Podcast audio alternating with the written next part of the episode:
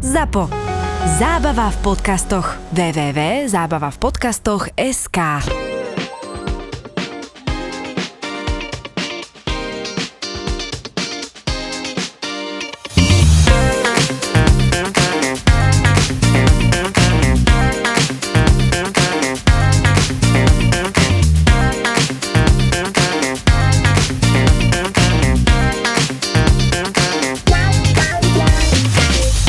Dnes by sme sa pozhovárali o jednom umelcovi, ktorého som ja zaregistroval v druhej polovici 70 rokov ako mladého fešáka s blondiavými vlasmi, veľmi sympatického s veľmi dobrou muzikou. Tento chlapík, si predstav, ty asi vieš, možno naši posluchači menej, on ti oslavil prednedávnom 70 okrúhlu. Preto by som dnes sa rád pozhováral o umelcovi menom Sting. Ja som Stinga zaregistroval poprvýkrát vďaka licenčnému vydaniu albumu Ghost in the Machine. A to už je štvrtý album skupiny The Police a špeciálne e, nahrávky ako Spirits in the Material World, Invisible Sun a predovšetkým Every Little Thing She Does Is Magic, čo je nádherná popová nahrávka, pobroková nahrávka, alebo ako chceš. A nešlo mi do hlavy, že taký fantastický plnokorný zvuk dokážu urobiť traja ľudia. A oni to dokázali. Oni v podstate všetky tie svoje albumy si nahrali kompletne sami, ale Konec koncov, uh, bubeník Stuart Copeland je fantastický bubeník, ako jeden určite z najlepších. Andy Summers je podľa mňa nedocenený gitarista, no a Sting je genius. On je multiinstrumentalista, fantastický skladateľ, vynikajúci spevák a aj povedal by som, že taká všestranná osobnosť, ktorá troška zabrúsila aj do filmu, špeciálne v tých 80 rokoch. Presne, keď chceme hovoriť o Stingovi, tak je úplne nevyhnutné, aby sme hovorili aj o skupine Police. Skupina Police existovala pomerne krátku dobu, nejakých 7 rokov rokov ale stihla vydať, ak sa nemýlim, 5 štúdiových albumov ano. a 4 tie štúdiové albumy sú v 500 najlepších albumov všetkých čas podľa časopisu Rolling Stone. To znamená, že tam sa naozaj dostali len interpreti ako Beatles. Čiže tam sú naozaj skutočne tie najlepšie klenoty hudby. Ja by som sa ťa chcel spýtať, predstav si dokonca ten posledný album Synchronicity. On bol akože s obrovskými, ako najpredávanejšími hitmi. Skupina Police vtedy robila rekordy, že robila koncerty, ktoré boli vypredané za 30 minút. A v tom období, keď tá skupina bola na úplnom vrchole popularity, vyhrávali rebríčky, mali najväčšiu predajnosť, vtedy sa rozhodli rozpadnúť. Čo si myslíš, kvôli čomu sa proste udial ten akt, že Poli sa rozišli a ten Sting sa vydal na solovú dráhu? No Sting, e, podľa mňa pre neho už tá forma e, tej trojčlenej kapely, ktorá bola jasne daná, už bola veľmi zväzujúca. E, on mal rád jazz, on mal rád reggae, mal rád rôzne štýly, chcel troška inklinovať možno aj k filmu, k filmovej hudbe a podobne. A ťažko rozšíriš trojčlenú kapelu, ktorá je postavená na tom, že je to trojčlená.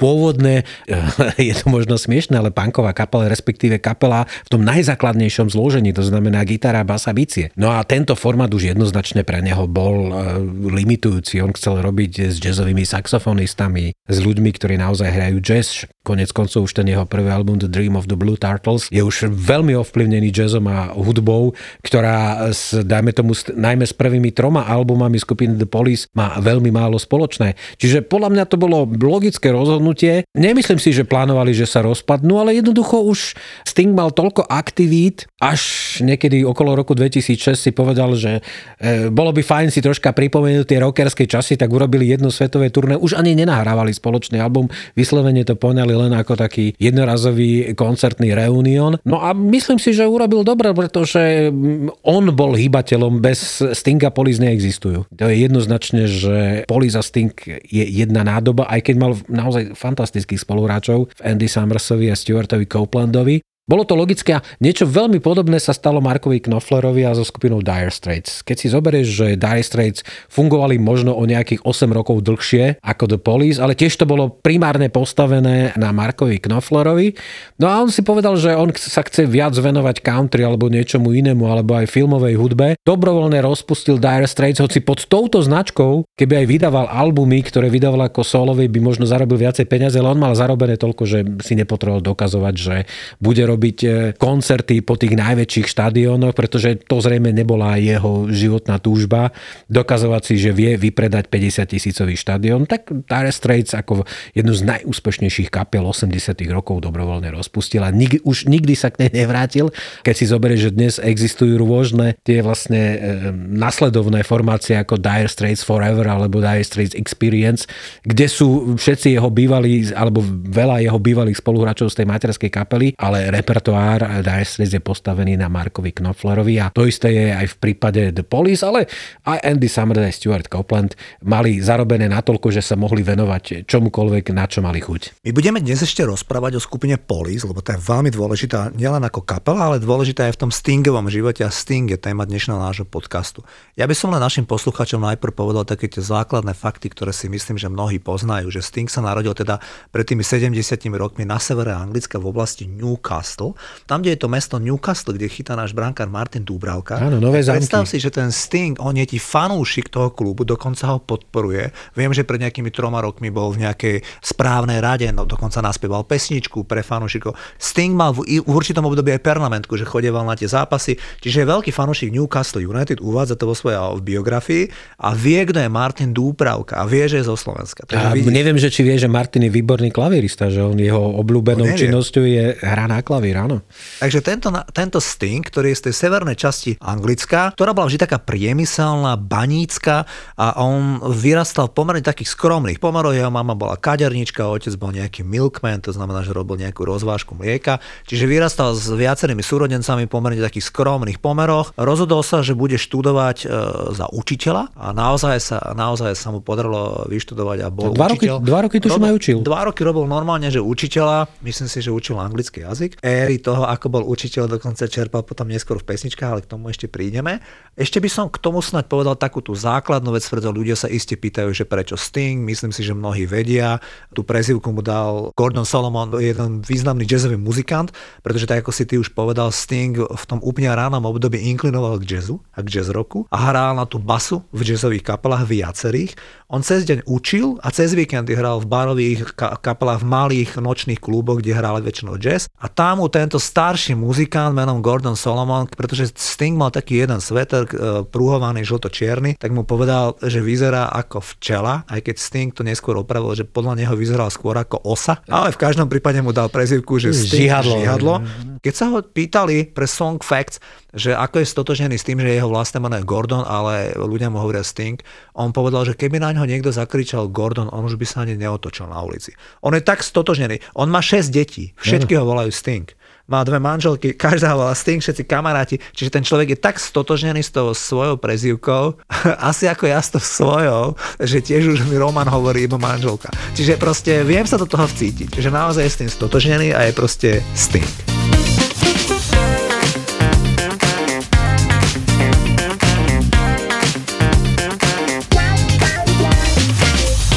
Začiatky skupiny Police, ktoré sú v tej druhej polovici 70. rokov, ty už si správne povedal, vieš o tom, že oni vlastne chceli vzniknúť ako punková kapela. No vtedy vrcholil punk, si zobral rok 77, kedy sa vlastne dali dohromady, e, vtedy Sex Pistols, Clash a všetky ďalšie kapely boli na vrchole slave, bola punková revolúcia, e, ktorá bola popretím tej, nazvime to, tej art rockovej, to znamená popretie e, tvorby, ako je Yes, Genesis, svojím spôsobom aj Pink Floyd. Prišli mladí drzí chalani chalani, ktorí hrali tri akordy a hlavne dávali v textoch jasne najavo, čo si myslia o vtedajšej e, britskej spoločnosti. Na to boli chlapci príliš sofistikovaní, čiže na to, aby hrali tri akordy a dávali najavo svoju nespokojnosť. Predsa len e, vlastne všetci mali v tom čase, keď vznikla kapela už 25-26 rokov. Čiže e, to už to mladické nasranie, ak to mám takto povedať, už z teba vyprchá a chceš dokázať niečo iného. Čiže oni si z punku zobrali tú energiu, aj tú e, zdánlivú jednoduchosť, to znamená, nerobili komplikované tvary, tak aké potom e, Sting rozvíjal na svojich neskorších možno albumoch, ktoré mali presahy do iných žánrov, ale stavili na jednoduchosť stavili na tú energiu a podľa mňa skvelým spôsobom využili aj svoje instrumentalistické majstrovstvo. To znamená, že oni vedeli hrať. To nebola kapela, ktorá je postavená na tom, že neviem hrať, ale mám energiu a tá všetko nejakým spôsobom prevalcuje, čiže oni vedeli hrať. No a v prípade Stinga získa, e, získali fantastického skladateľa, jedného z najlepších skladateľov v histórii pop rockovej alebo ak chcete populárnej hudby, pretože on je naozaj skvelý skladateľ aj po tej hudobnej, aj po tej textovej strane stránke. No a vďaka tomu mali e, tú výhodu a mali aj to šťastie nejakým spôsobom, pretože oni naozaj aj ako hudobníci začínali z veľmi skromných pomerov. Na ten prvý album si musel e, brat Stuarta Copelanda, manažer Miles Copeland, požičať 1500 libier a za 1500 libier nahrali svoj debutový album. Čo dnes predpokladám, že ak niekde príde nahrávať Sting, tak technik ani len nezapne štúdio, aby nedostal alebo nemal aspoň takúto odmenu. Tú úsporu získali vďaka tomu, že oni nahrávali v tých tzv. okrajových časoch. To znamená vtedy, kedy štúdio nebolo nejakým spôsobom obsadené, čiže predpokladám, že hlavne to bolo buď skoro ráno, alebo v noci, alebo nejakých takýchto časoch. No ale podarilo sa im nahrať debutový album. Je zaujímavé, že prvé štyri albumy vydali vždy v oktobri. S ročným odstupom, čiže oni každý rok od roku 78 až do 81 vydali vždy v oktobri nový album, ktorý takto postupne album od albumu získaval na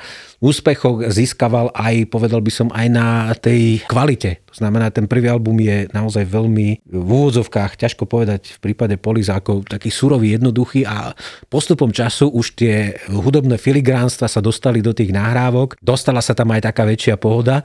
No a vrchol vlastne tých prvých štyroch albumov je práve album Ghost in the Machine, ktorý keď si porovnáme s tým prvým albumom, už zrazu znie, že v tej kapele musí byť aspoň 8 ľudí. A sú to stále tí istí traja ľudia. Pred troma rokmi som bol takto v Loza na takej konferencii rádiovej, že Radio Days. Tam nám prednášal Stuart Copeland. Mm. On tam bol ako špeciálny host. A on nám tam hovoril len také tie základné veci o tom, jak on vníma rádio ako médium, ale ja som si ho odchytil v bufete a hneď som sa teda asi tak na 5 minút mal možnosť s ním pozhovárať. A viem, že to bolo výborné, lebo ja som sa ho práve pýtal na to, on mi tvrdí, že on stojí za tým, že vznikla kapela Police. Môže byť. Že bez toho, že by on nejakého sa vyzdvihol.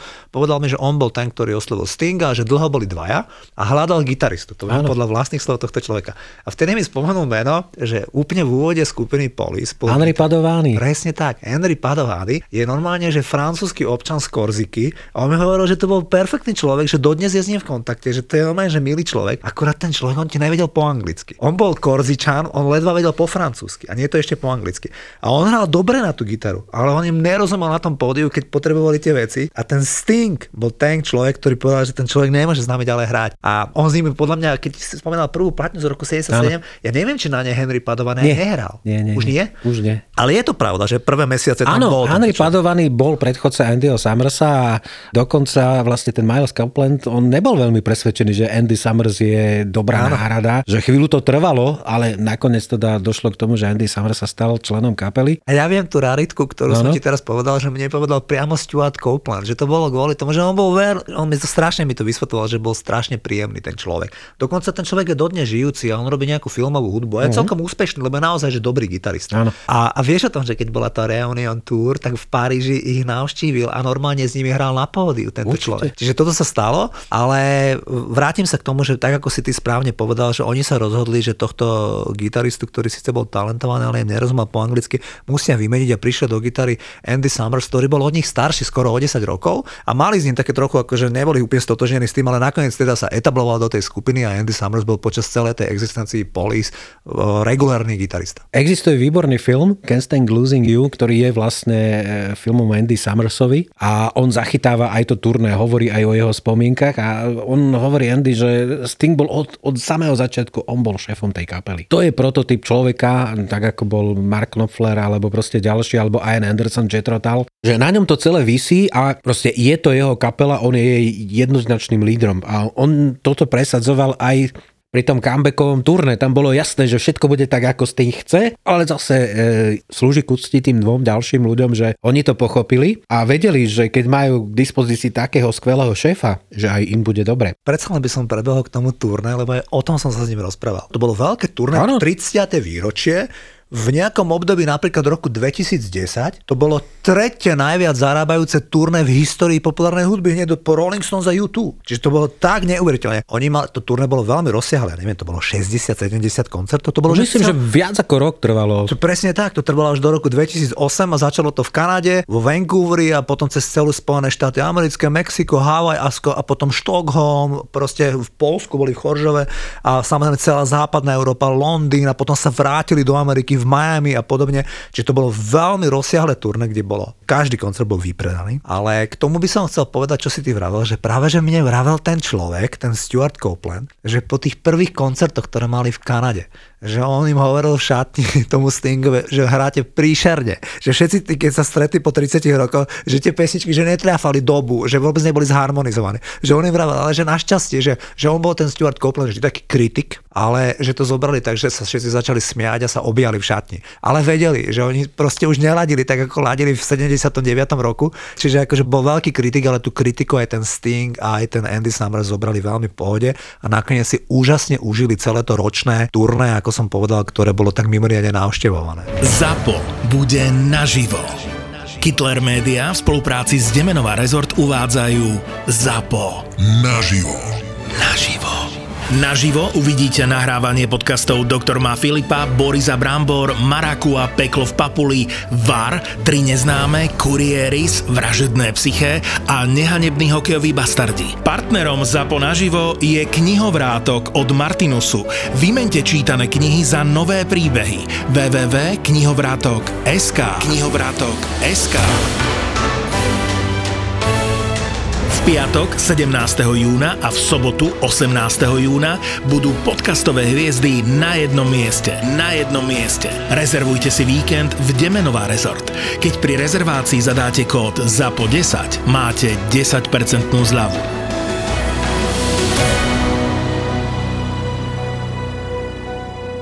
Povedz mi, Juraj, že ktoré tie pesničky od The Police tak tvoje srdce najviac zasiahli? No určite je to Every Little Thing She Does Is Magic a Every Breath You Take. To je mm-hmm. pesnička pesničiek, to je skladba, ktorá tuším má oficiálne potvrdené, že je to najhranejšia pesnička v rádiách všetkých čias. A čo je na nej e, úžasné, že je to považované za love song, je to pesnička, ktorá sa hráva na svadbách a pritom je to pesnička o stalkingu. Ano. Je to pesnička o tom, ako keď sa Sting rozchádzal so svojou prvou prvou manželkou, že nebol to ľahký rozchod. On to pretavil do pesničky a on sa chcel vyrovnať práve s tými, povedal by som, menej príjemnými vecami týkajúce sa rozchodu e, dvoch manželov. A vznikla z toho pesnička, ktorá je považovaná za jeden z najkrajších a najlepších love songov, pretože tie slová, ktoré ľudia vnímajú, ich vnímajú úplne inak, ako ich pôvodne Sting vyslel, ale v tom je genialita tej pesničky. Nahrávka Every Breath You Take je taká, že Sting raz priznala, myslím si, že v nejakom podcaste som to vravel, že ona kreditoch na Tantemo z tejto pesničky dostáva 2000 liber denne. Že sám uznal, že to není normálne. Za jednu pesničku.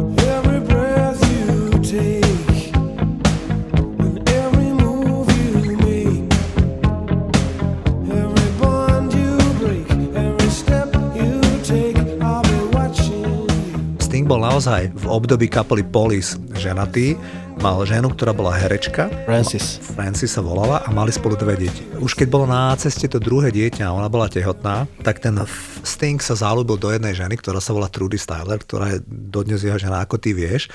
Ale tam bol taký problém, že oni ak bývali v nejakom takom bytiku v Londýne, tak tá Trudy Styler bola, bola najlepšia priateľka jeho najlepšia priateľka jeho ženy. A oni bývali v blízkom susedstve. A t- tie ženy hrávali na jednom pódiu. Proste tie ženy boli kamarátky a ona vôbec netušila to Stingovo Francis, že ten Sting začal spávať s touto Trudy. Čiže tam bol, bolo to naozaj, že on povedal, že to boli také dva ťažké roky od roku 82 do 84, kedy on opustil tú tehotnú ženu s tým druhým dieťaťom a zalúbil sa do tej Trudy Styler, z ktorou je dodnes. Má z neho s tou Trudy Styler ďalšie 4 deti. Ale ale akože priznáva to a ten rozchod bol naozaj ťažký a vyšli z neho dve pesničky. Wrap it around your finger? Výborne, Wrapped around your finger. Lebo tam Francis ok... priam, priamo je menovaná v tom texte. Neviem, kto by toto ináč vedel iné ako ty, lebo ja, akože toto fakt vieš skutočne dobre. Every breath you take a Wrapped around your finger sú dve pesničky, ktoré majú úplne podobnú tému. Sú o manipulácii, sú o špehovaní, o stalkingu. Every breath you take,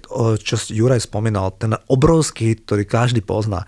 Je naozaj pesnička, že Sting povedal, že on je z toho prekvapený, že to je bizarné, že tí ľudia si to hrajú na svadbách, ako prvý wedding song. Pritom tá pesnička je o tom, že niekto ťa stále pozoruje, čekuje každý tvoj nádych, výdych, proste stále je niekde v tom závetri. Tá pesnička je úzkostná a tá pesnička je naozaj o nejakom takom stalkingu. Pesnička Wrapped Around Your Finger je o tom, že je to znova pesnička o manipulácii, keď máš ženu, ktorá si ťa obmotá okolo vlastného prstu, ale Sting aj ju tam menuje, ale v závere tej pesničky pesničky, akože je tam také trošku taká agresívnejšia pasáž, že tá pesnička je balada a tam on hovorí wrapped around my finger. Čiže on si to nakoniec otočí a povie si, že viem ťa obmotať ako svojho prsta. Taká pesnička to je, že I Andy Summers, I Steve Copeland od začiatku boli absolútne nestotožnení. Že tá pesnička je totálne osobná Stingová, to, to náražame na to, čo si ty povedal na úvod, že ten Sting tam bol od prvého dňa jasný líder, jasný autor, tak aj tie pesničky, hoci oni s ním hrali, ale to boli jeho osobné výpovede. Aj, aj jedna, aj druhá, aj tie ostatné pesničky, ako sú Roxanne, Walking on the Moon, to sú všetko, alebo Don't Stand So Close to, to me. me. Vieš, čo je pesnička Don't Stand So Close to me? O čom? No to je práve na, na to, jak on bol ten učiteľ. A predstav si, že tento, vie, zhodneme sa na tom, že Sting vyzeral dobre ako chlapec.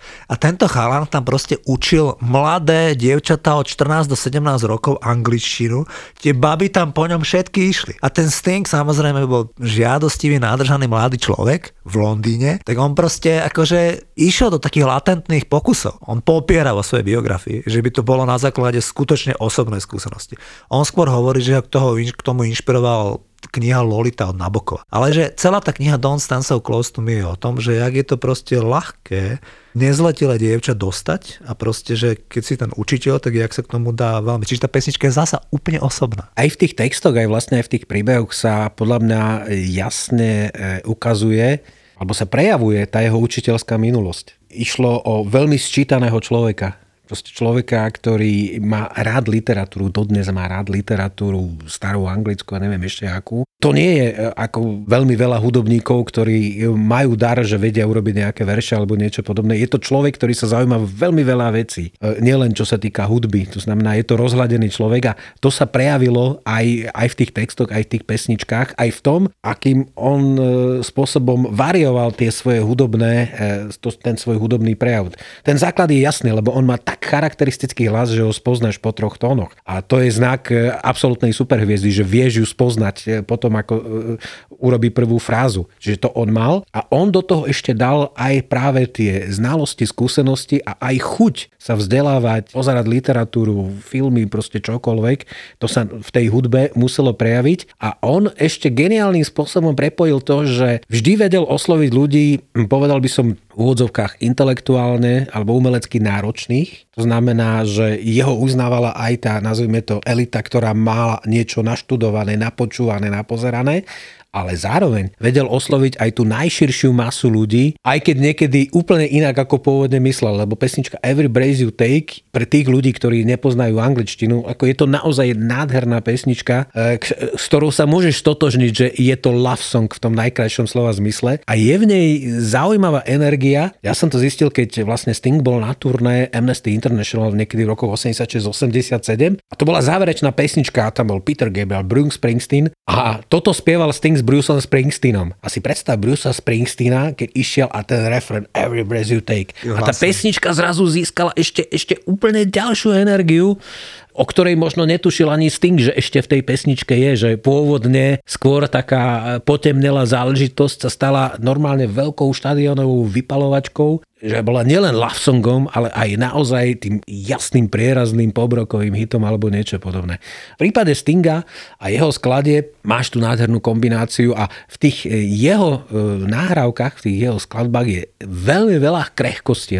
Veľa, veľa tých nahrávek je veľmi krehúčkých, takých, že až sa ich niekedy bojíš dotknúť. E, že tam nemáš ani pol tóna e, niečoho navyše. Veľa je takých. A, zase, a zároveň vie e, nahrať, skomponovať a nahrať pesničky, ktoré sú jasné rokové vypalováky, kde tá energia je mm. neuveriteľná. A hneď odtiaľ si odskočí do vôd reggae, čo je hudba, ktorá vychádza z úplne iných tradícií, ako dajme tomu staroanglická hudba, ktorej venoval celý jeden album ako staroanglických e, skladieb, veľmi vážnych a urobil si spoločný album so Shagim, ano, ano. veľmi radostnej reggae hudby, čiže v tomto pre mňa je Sting jeden z tých geniov, ktorý si môže dovoliť skákať zo žánru do žánru a vždy bude dobrý a vždy bude prirodzený. Tých 5 albumov Police, ku ktorých stále ešte sa chcem nejakým spôsobom, nejakým spôsobom zmieniť, tak oni boli naozaj takou fúziou jazzu, rocku a reggae. Všetko si si tam mohol nájsť. Maťo Ďurinda, známy slovenský rockový muzikant, mi vraví, že práve kapela The Police ho najviac inšpirovala, keď zakladal tú tublatanku. Čiže ja som si čakal, že mi povie, že Deep Purple alebo Led Zeppelin, čo by mi dávalo. A on že nie, že boli to The Police. Áno, boli traja. Boli traja. A rád by som ešte našim poslucháčom povedal treba za dvoch piesňach, ktoré ty nepochybne poznáš. Message in a Battle. Úžasná pesnička, skôr taká roková. Veľmi vysoko hodnotená hudobnými kritikmi. Message in a Battle je pesnička o osamelosti. Človek je na opustenom ostrove, tak nájde prázdnu fľašu, dá do nej odkaz, že je sám a že by proste nejaké kontaktné údaje a hodí fľašu do mora. A odrazu sa na tom mori vyplavia tisícky fláš s tým istým odkazom. Čiže to je pesnička o osamelosti, že vlastne aj tí ľudia, ktorí nie sú na takom opustenom ostrove, môžu byť úplne osamelí. Opäť je to myšlienka čisto zo Stinga.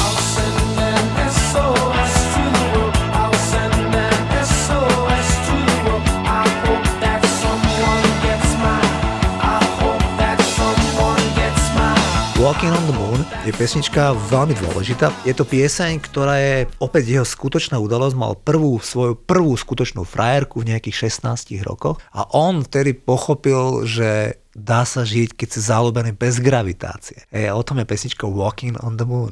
Takže no. naozaj, že úžasné, osobné, mohli by sme tu spolu menovať Roxanne a ďalšie, mnohé krásne. Vieš, o čom je pesnička Roxanne? Roxanne je o prostitútke. Áno. Hlavné posolstvo z tej pesničky fantastickým spôsobom interpretoval v jednom z mojich najobľúbenejších filmov Moulin Rouge Jacek Koman, ktorý z toho urobil Tango Argentino. Aha. Je to jeden z najsilnejších častí toho filmu, ktorý je sám od sebe geniálny. Opäť to pre mňa ukazuje skladateľskú genialitu Stinga, že urobil pesničku, ktorá funguje aj vo svojej pôvodnej podobe a aj v tejto ultra dramatickej podobe, v akej, akú dostala práve v tom filme Moulin Rouge. Lebo neviem si predstaviť pesničky od Sex Pistols, ktoré by zazneli v, inom, e, v inej verzii, než tej, aké ich poznáme. Pesničky od Stinga môžeš mať v veľmi rozličných podobách a vždy budú skvelé. Ja sa ti priznám, že keď si vravel o coverzy Roxanne, tak mňa napadlo, že spomenieš Georgia Michaela, lebo vieš, že George Michael ano. krásne prespieval ano. Roxanne, teraz z môjho pohľadu veľmi krásne. Ale teda je to pieseň, ako Juraj povedal, o prostitútke, keď oni boli tiež ešte v 70 rokoch prvýkrát na nejakom takom mikrotúrne vo Francúzsku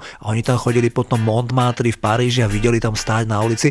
To údajne v Anglicku nebolo v tom období, aspoň teda v tom Newcastle alebo to niekde. Takže oni prvýkrát boli konfrontovaní s tým, že tam stoja more tých prostitútiek a ten Sting zložil pesničku o tom, že aké by to bolo, keby sa do takej prostitútky zalúbil. O tom je pesnička Roxanne. Roxanne. You don't have to put on the red light. Those days are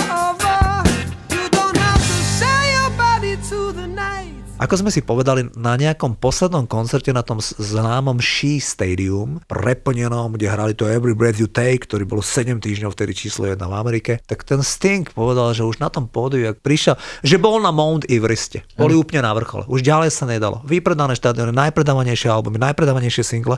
A oni sa vtedy teda nejako rozhodli, že idú teda každý sám, tak ten Sting predovšetkým. Predpokladám, že ten nápad bol asi od neho, lebo myslím si, že tí ostatní ľudia, ktorí neboli tak autorsky aktívni, by asi boli veľmi radi radi pokračovali spolu. A ten Sting sa rozhodol ísť na tú solovú kariéru a ty vieš, že ten prvý album Dream of the, Dream Blue, of the Turtles. Blue Turtles bol normálne, že jazzový. On prišiel v dobrej dobe. Lebo vtedy akurát išlo, išiel ten New Jazz. To bola taká maličká, ako v úvodzovkách modná vlna od Matt Bianco, Shade a podobne. A do toho prišiel Sting. Áno.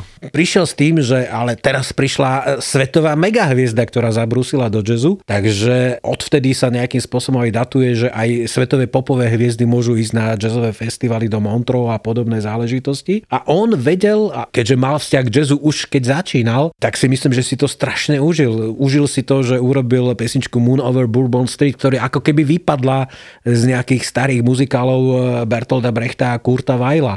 A zároveň nikdy tam nezabudol aj na nejakú svoju eh, rokovú podstatu v záverečnej pesničke Fortress Around Your Heart. Hey. No a hneď dva roky na to vlastne vyšiel no, album, dvojalbum, ono ten, ten album má 60 minút, má 12 pesničiek, ale to bolo poprvýkrát, kedy som videl, že môžu byť tri pesničky na jednej strane a že musel si pomerne veľa obracať, aby si si tých 12 pesniček nejakým spôsobom vypočul.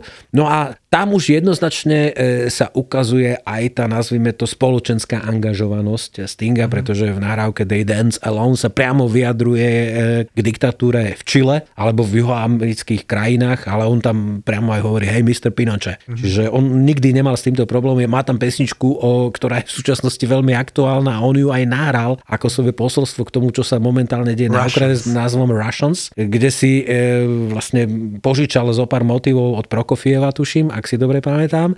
Čiže on vždy e, aj tým, aký bol sčítaný, sa zaujímal aj veci iné ako len o svoju hudobnú kariéru. Nikdy nemal problém si vyjadrovať k čomukoľvek a v podstate súčasťou toho je. V tom je veľmi podobný s Peterom Gabrielom. Alebo že, s Bonom. Takisto aj s Bonom. A vtedy to bola vlastne veľmi silná mm. generácia hudobníkov, ktorí sa stali svetovými megahviezdami, že, e, ktoré mali naozaj, že tie prvé miesta najpredávanejších singlov a albumov. To znamená, že ich kariéra primárne nebola postavená na tom, že boli to nejakí ľudia, ktorí sa nejakým spôsobom e, hlavne politicky angažovali, ale vedeli urobiť fantastické skladby. A tie fungujú aj dodnes, hoci my už možno tie dobové súvislosti, za akých možno mali nejaké svoje politické výroky, nepoznáme. Čiže e, to je dôležité povedať, že vyjadrovali sa k spoločenským veciam ľudia, ktorí dokázali svoje postavenie v rámci svojej branže svojou prácou. Nie tým, akým spôsobom alebo ktorým smerom boli politicky angažovaní. Ten Sting, naozaj, to by sme tu mohli sedieť ďalšie desiatky minút, keby sme sa začali baviť o jeho charitatívnych pro- projektoch, ktoré boli počas celej jeho kariéry, ktoré sú dodnes, lebo ako si ty správne povedal, tá nahrávka Russians, e, ktorá bola vtedy v Reganovo, Gorbačovovej alebo Reganovo-Brežnevovej ére. No, už Gorbačov. Alebo Gorbačov už bol, prepač. To bola taká akože protivojnová pieseň, hej, tak tú, tú pesničku pred pár týždňami uh, Sting nahral akusticky a venoval ju Ukrajine na charitatívnu pomoc, na pomoc zdravotníkom. Všetky výnosy idú tam, čiže Sting opäť nahral túto pesničku, aj k tomu dal to posolstvo o tom, že čo sa tam deje, zverstvo a tak ďalej. Čiže ten Sting je veľmi angažovaný od dažďových pralesov v Brazílii, cez apartheid, cez práva LGBT, až proste po všetky tieto možnosti on je celoživotne angažovaný. Myslím si, že keď si spomenul, že Bono a Peter Gabriel, čo súhlasím, tak ešte je tam Bob Geldof. Možno, že pre no, ľudí menej známy, ale tiež veľmi ale, angažovaný. Áno, ale e, na rozdiel od týchto troch pánov, Bob Geldof mal menej možno 1,5 akože ozajstného hey, hitu a on primárne sa stal slávnym vďaka tomu, že vedel zorganizovať Live Aid a hey. Band Aid, čo mu svedčí k úcti a nikdy jeho zásluhy neostanú, by som povedal, e, zabudnuté. Ale je fakt, že on už potom, keď sa stal tým hlavným organizátorom práve takýchto aktivít, už nikdy neurobil e, nejaké veľké, e, naozaj celosvetové tým. Má výborný album Vegetarians of Love, ale potom som už od neho dokopy nič nepočul. Ešte keď už sme pri týchto, povedal by som, spoločensko-politických konotáciách, veľmi príznačné sa stalo, že on e, v Toskánsku, kde žije, chystal akustický album svojich nahrávok. Ten koncert bol naplánovaný na 11. septembra roku 2001. A počas neho sa stalo to, čo sa stalo. Takže on ten koncert prerušil. Sám nevedel, že čo má robiť. Že, že či v tejto situácii, kedy postupne prichádzali tie strašné informácie z New Yorku a vlastne zo Spojených štátov, že čo má robiť, ale napokon v podstate aj po tej diskusii s tými divákmi, ktorí prišli tam na miesto toho koncertu, e, si povedal, že ten koncert urobí. A je to jedna z najsilnejších live nahrávok, aké ja som kedy počul že tá bezmoc, tá hrôza pretavila do e, nahrávok s neuveriteľnou emocionalitou a hovorím o teda o albume, live albume All This Time. Pre mňa je to jeden z najúžasnejších live albumov všetkých čas. Už si načetol, že Sting s jeho manželkou Trudy Styler a s ich štyrmi dnes už dospelými deťmi bývajú v Toskánsku. Bývajú, ja som si kvôli tomuto programu pozrel dokument BBC, kde dovolili náhľadnúť do svojho súkromia, to asi 6-minútový dokument, kde prišla redaktorka BBC priamo do toho Il Palagio, to je také mestečko v Toskánsku, asi hodinu cesty od Florencie na juh. A tam tento Sting má obrovský taký pozemok s domom, ktorý má 400 rokov, kde, kde on väčšinu roka žije, až 9 mesiacov s touto, s touto Trudy Styler a majú tam vlastnú vinicu, kde má, on má tú svoju vinotéku, kde vína sa tak aj volajú, že all this time, má, má ich pomenované podľa pesniček ako tie odrody Oni si tam žijú a sú strašne šťastní. A veľa v tom dokumente vrávala tá Trudy Styler, povedala, že ona je rovnako ako Sting z veľmi skromných pomerov, že nikdy nepočítali s tým, že niekedy budú mať toto, čo majú. Sting pre našich poslucháčov informácia, že ja neviem, on je podľa môjho názoru v takej prvej 30 najlepšie zarábajúcich Britov. Nehovorím teraz o show business, tam je v prvej peťke. On je akože mega zarábajúci človek. A tento človek, hoci skúšal žiť v New Yorku, kúpil byt od Billyho Joela, mal apartmány v Kalifornii, v Santa Monike, on sa úplne zamiloval do toho Toskánska, čo, mu, čo viem pochopiť. A on tam žije s tou Trudy Styler. Ešte by som vám možno povedal niečo o tej Trudy Styler, o tej druhej žene, ktorá bola tak na, v tom období v polovici 80 rokov niecelkom dobre vnímaná tou, tou verejnosťou v Británii, keďže vlastne ukradla manželstvo. Rozbíjačka, rozbíjačka manželstvo. Vieš, to tu býva niekedy. Tak tá Trudy Styler, ona má takú životnú epopu, neviem, či vieš, ale je to zaujímavé, vieš, ja som na tieto hlúposti. Ona keď mala 2,5 roka, tak vyrastala s mámou, s troma súrodencami niekde v takom zbedačenej časti v Anglicka. A, a, a keď kúpala, kúpalo sa jedno dieťa, tak tá mama kúpala to malé babatko a tej 2,5 ročnej cere povedala, nech sedia nikam nejde, ale tá ju nepočula a vyšla na ulicu. A na tej prázdnej ulici sa väčšinou nič nedelo, ale v tom momente tam išlo auto, taký van, taká dodávka a tá dodávka ju prešla. A zachytila ju a ťahala ju celé metre a jej sa proste šialeným spôsobom poškodilo proste hlava, tvár. Tá dievčina proste do 18 rokov absolvovala desiatky plastických operácií. V triede ju volali Scarface, teda zjazvená. Bola najhoršie vyzerajúca žena, pritom my hovoríme o jednej populárnej herečke. Ano. Ty ako človek cez film určite vieš aj nejaké filmy, kde Trudy Styler hraje. Trudy Styler proste do 18 rokov bola Scarface, bola akože zjazvená tvár, tá najmenej atraktívna dievčina. Viem, že tá e, Trudy Styler spomína, že oni nemali peniaze na tie operácie, tak tá jej mama, ona bola taká strašne aktívna v tomto, že ona povedala, že musia vypátrať toho, kto to proste spôsobil. Nakoniec našli toho človeka, bol to 16-ročný chlapec bez vodického preukazu, tak ona cez súdy a najali si nemali vôbec peniaze, ale proste sa je to nejak cez tie občianske združenia podarilo, že veľkým súdom donútili rodičov toho chlapca, aby zaplatili tie prvé operácie, tie úplne život zachraňujúce operácie tejto 2,5 ročnej dievčine. Ako som povedal, do 18 rokov stále robili nejaké rekonštrukcie tej tvárovej časti hlavy. Takže táto Trudy stále takto vyrastala a ten Sting Sting. Myslím si, že je to pesnička Fields of Gold, určite jedna z tvojich obľúbených z tých 90 rokov, určite. ktorá je venovaná celá tejto manželke Trudy Styler. No, Sting sa v posledných mesiacoch pripojil e, k množstvu iných svetových hviezd, ktoré sa rozhodli, že nejakým spôsobom speňažia svoje duševné vlastníctvo. To znamená tak ako Bob Dylan, tak ako Bruce Springsteen, tak aj Sting predal vlastne celý svoj autorský katalóg spoločnosti Universal Music Publishing. Tá suma nebola nikdy zverejnená, ale keďže vieme, že Bruce Springsteen predal svoj katalóg za 500 miliónov a Bob Dylan za 300 miliónov, tak to určite bolo niekde v takýchto rámcoch. Ono v zásade to vychádza z toho, že troška sa mení fungovanie e, hudobného biznisu a aj e, vlastne výnosov z týchto autorských a pridružených práv. Pre týchto umelcov je v podstate jednoduchšie pre nich a možno aj pre ich dedičov, keďže vo všetkých prípadoch hovoríme o ľuďoch, ktorí už majú 70 a viac rokov, ako zabezpečiť svoju rodinu tak, že 1,5 až 2 životy sú zabezpečení.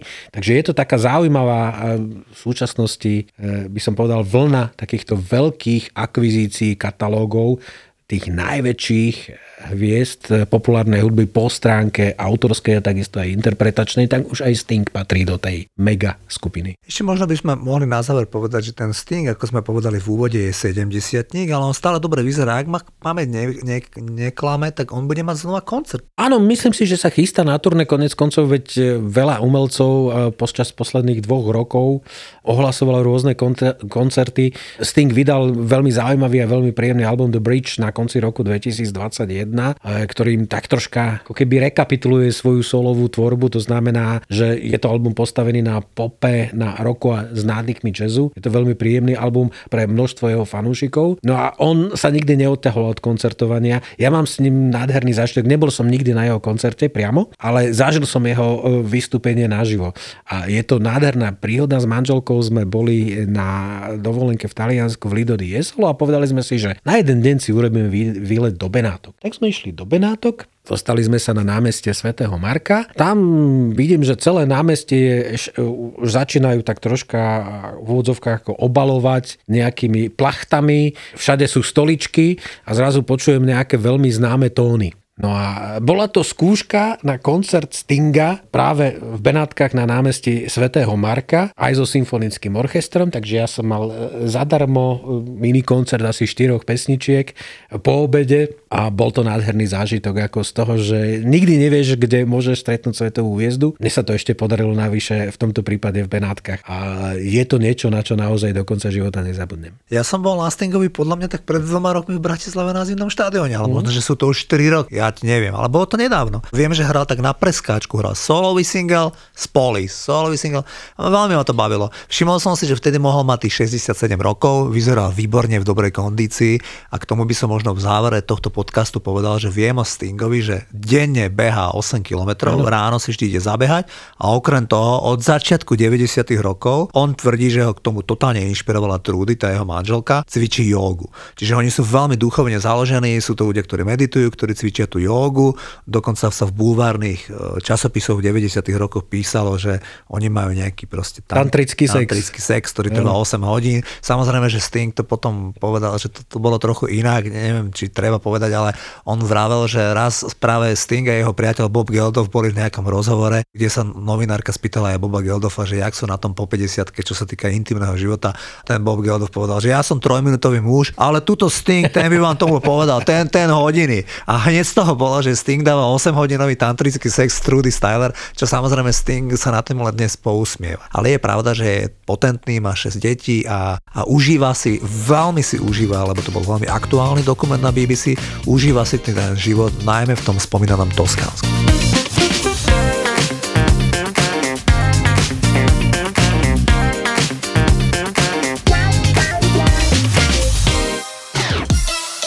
Koľko báb poznáš, čo sledujú formulu? Kvôli čomu sa vlastne všetko toto stalo? Perezovi a Verstappenovi vypovedal motor. A koľko z nich má na lítku vytetované safety car? Takže Ross Brown bude už teraz chodí vymodený.